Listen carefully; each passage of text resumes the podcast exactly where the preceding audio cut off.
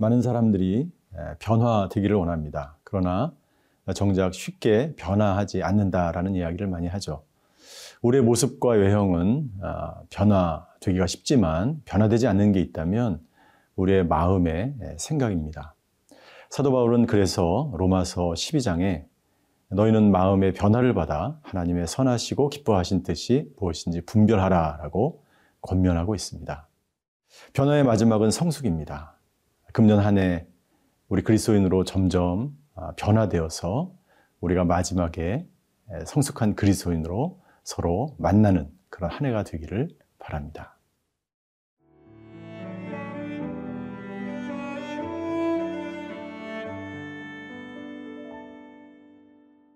요한복음 4장 15절에서 26절 말씀입니다. 여자가 이르되 주여 그런 물을 내게 주사 목마르지도 않고 또 여기 물 기르러 오지도 않게 하옵소서. 이르시되 가서 내 남편을 불러오라. 여자가 대답하여 이르되 나는 남편이 없나이다. 예수께서 이르시되 내가 남편이 없다 하는 말이 옳도다. 너에게 남편 다섯이 있었고 지금 있는 자도 내 남편이 아니니 내 말이 참되도다. 여자가 이르되 주여 내가 보니 선지자로소이다. 우리 조상들은 이 산에서 예배하였는데 당신들의 말은 예배할 곳이 예루살렘에 있다 하더이다. 예수께서 이르시되 여자여 내 말을 믿으라.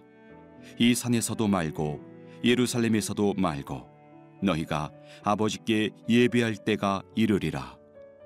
너희는 알지 못하는 것을 예배하고 우리는 아는 것을 예배하노니 이는 구원이 유대인에게서 남이라. 아버지께 참되게 예배하는 자들은 영과 진리로 예배할 때가 오나니 곧 이때라.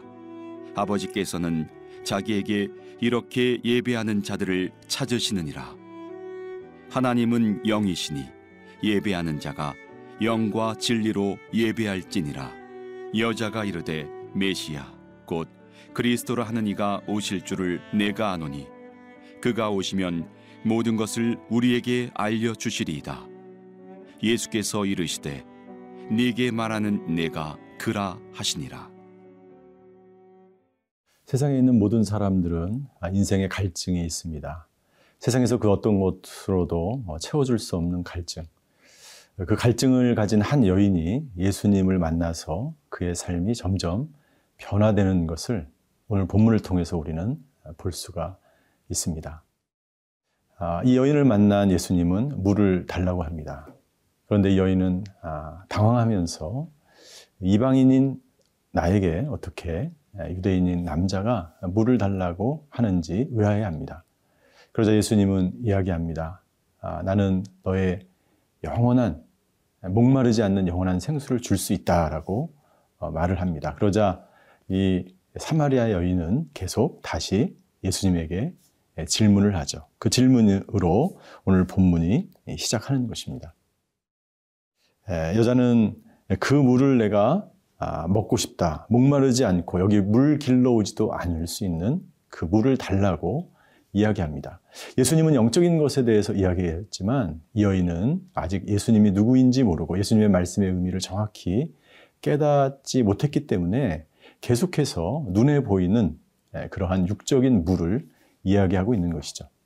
그러자 예수님께서 이 여인에게 이야기합니다. 16절에 보니까 내 남편을 불러오라 라고 이야기합니다.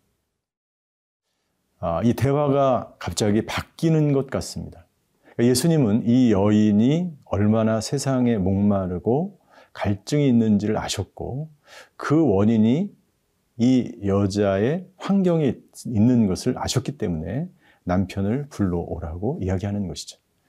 이 여인에게는 남편이 다섯이 있었습니다. 그리고 지금 있는 남편도 자기 남편이 아니었습니다. 즉 예수님은 질문을 바꾸시면서 이 여인으로 하여금 예수님이 누구이신지, 영생을, 영생이 무엇을 말하는지를 깨닫게 하기 위해서 이 여인 스스로 자신이 스스로 자신과 직면하게 하십니다. 그러자 이 여인은 깜짝 놀래죠. 나의 과거를 어떻게 처음 만난 이분이 알 수 있을까? 우리 모든 인간은 예, 예수님을 만나야 자신의 영적 목마름이 채워질 수 있는 것입니다. 예수님은 저와 여러분들의 모든 과거를 다 알고 계시기 때문이고 지금 현재 내가 어떤 목마름 가운데 있는 지를 예수님은 분명히 알고 계신 분이기 때문에 이 여인으로 하여금 자신의 목마름을 채워줄 분이 바로 앞에 있다는 것을 예수님은 간접적으로 말씀하고 있는 것이죠. 계속해서 여자는 또 대화의 주제를 바꿉니다. 19절에 보니까 그 이야기를 듣고 자기의 과거를 다 알고 있는 이 예수님에게 당신은 선지자입니다. 라고 이야기합니다. 즉, 이 여인은 점점 조금씩 예수님이 진정 구원자시요, 자신의 목마름을 해결해 주실 수 있는 그리스도시요, 메시아인 것을 점점 알아가기 시작하는 거죠. 우리의 믿음도 마찬가지입니다. 점점 우리가 처음부터 믿음이 예, 큰 믿음을 가질 수 없는 것이죠. 점점 그분을 알아가고 그분을 만나게 됨으로써 그 메시아 되신 그 예수님을 이 여인이 발견한 것처럼 우리의 믿음도 점점 예수님을 깊이 만나면 만날수록 그 예수님이 내 인생에 어떤 의미가 있는지를 깨닫게 되는 것이죠. 이 여인은 또다시 대화의 주제를 바꿉니다. 예배에 대해서 예, 그 여인이 살고 있던 곳은 아, 이 세겜 땅 사마리아 지역이었습니다. 그 세겜은 오랫도록 어, 구약의 조상들이 아브라함이 야곱이 예배를 쌓던 단이 있었던 그런 지역이기 때문에 이 여인의 영적 목마름이 드디어 나오기 시작하는 것이죠. 예수님 것을 놓치지 않고 신령과 진정으로 예배해야 함을 이 여인에게 가르쳐 주고 있습니다. 여러분들 이 대화를 쭉 한번 아, 보시면 이 여인과 예수님의 대화는 성경에 나와 있는 가장 아름다운 대화 중의 하나이고 한 사람이 변화되는 모습을 볼 수 있는 대화이며 예수님이 얼마나 인자하고 자상하게 자신을 드러내시며 이 여인이 다치지 않도록 생명으로 나올 수 있도록 초청하는 그런 아름다운 대화를 우리는 볼 수 있는 것입니다.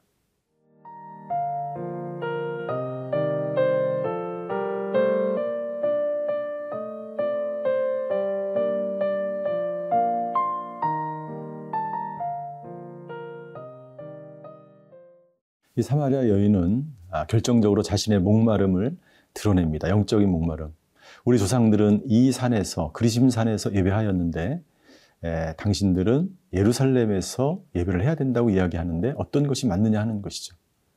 장소에 관한 질문을 합니다. 그러자 예수님께서 예배가 무엇인지를 말씀하시면서 장소가 중요하지 않다.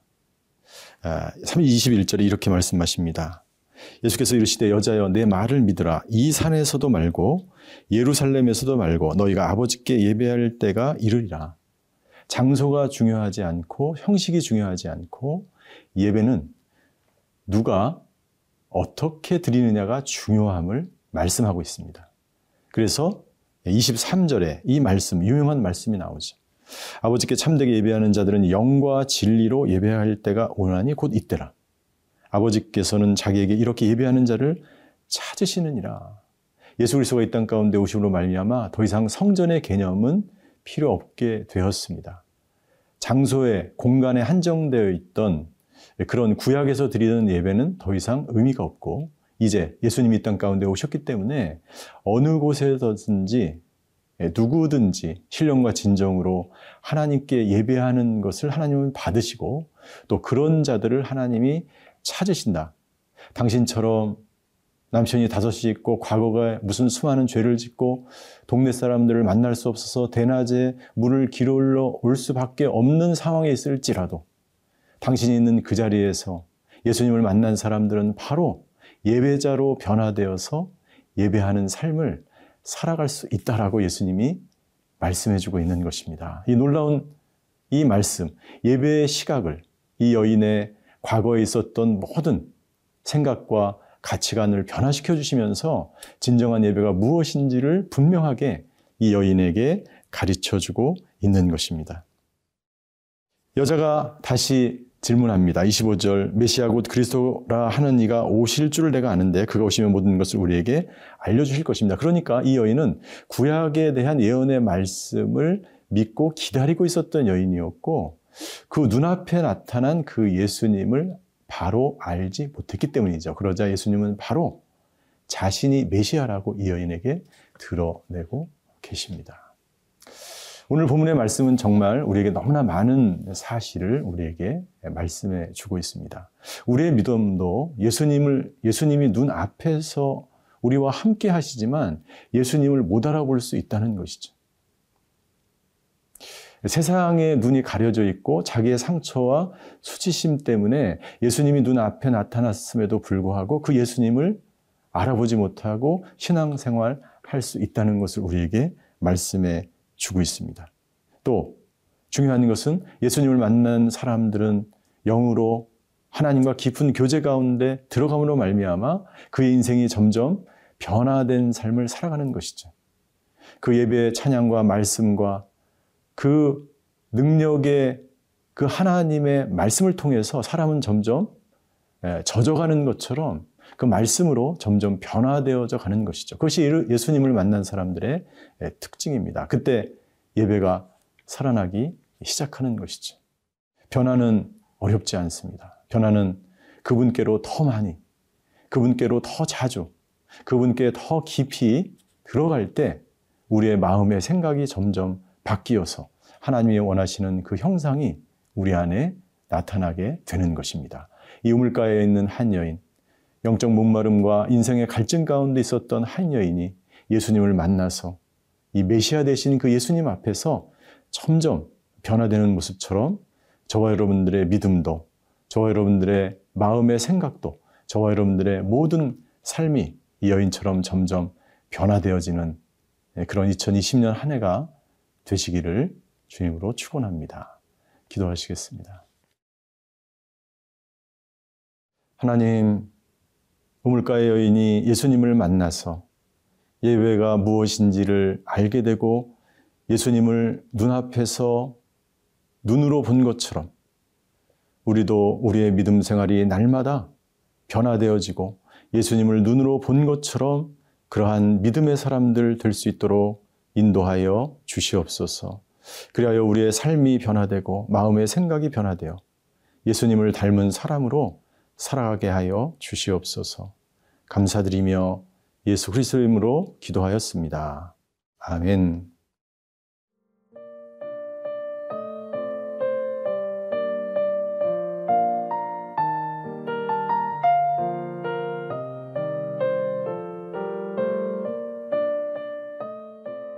프로그램은 시청자 여러분의 소중한 후원으로 제작됩니다.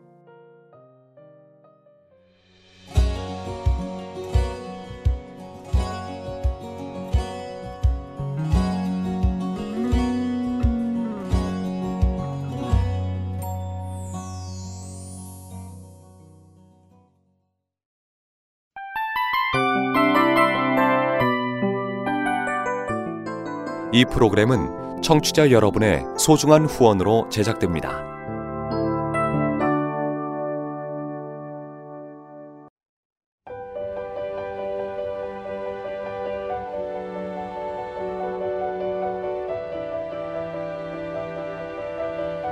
세상에는 수많은 교회들이 있지만 더 깊이 있는 말씀 강해를 찾기 위해 크기로만 교회를 선정하지 않습니다. 보다 좋은 영적 콘텐츠를 더 많이 나누기 위해 방송비를 받지 않습니다.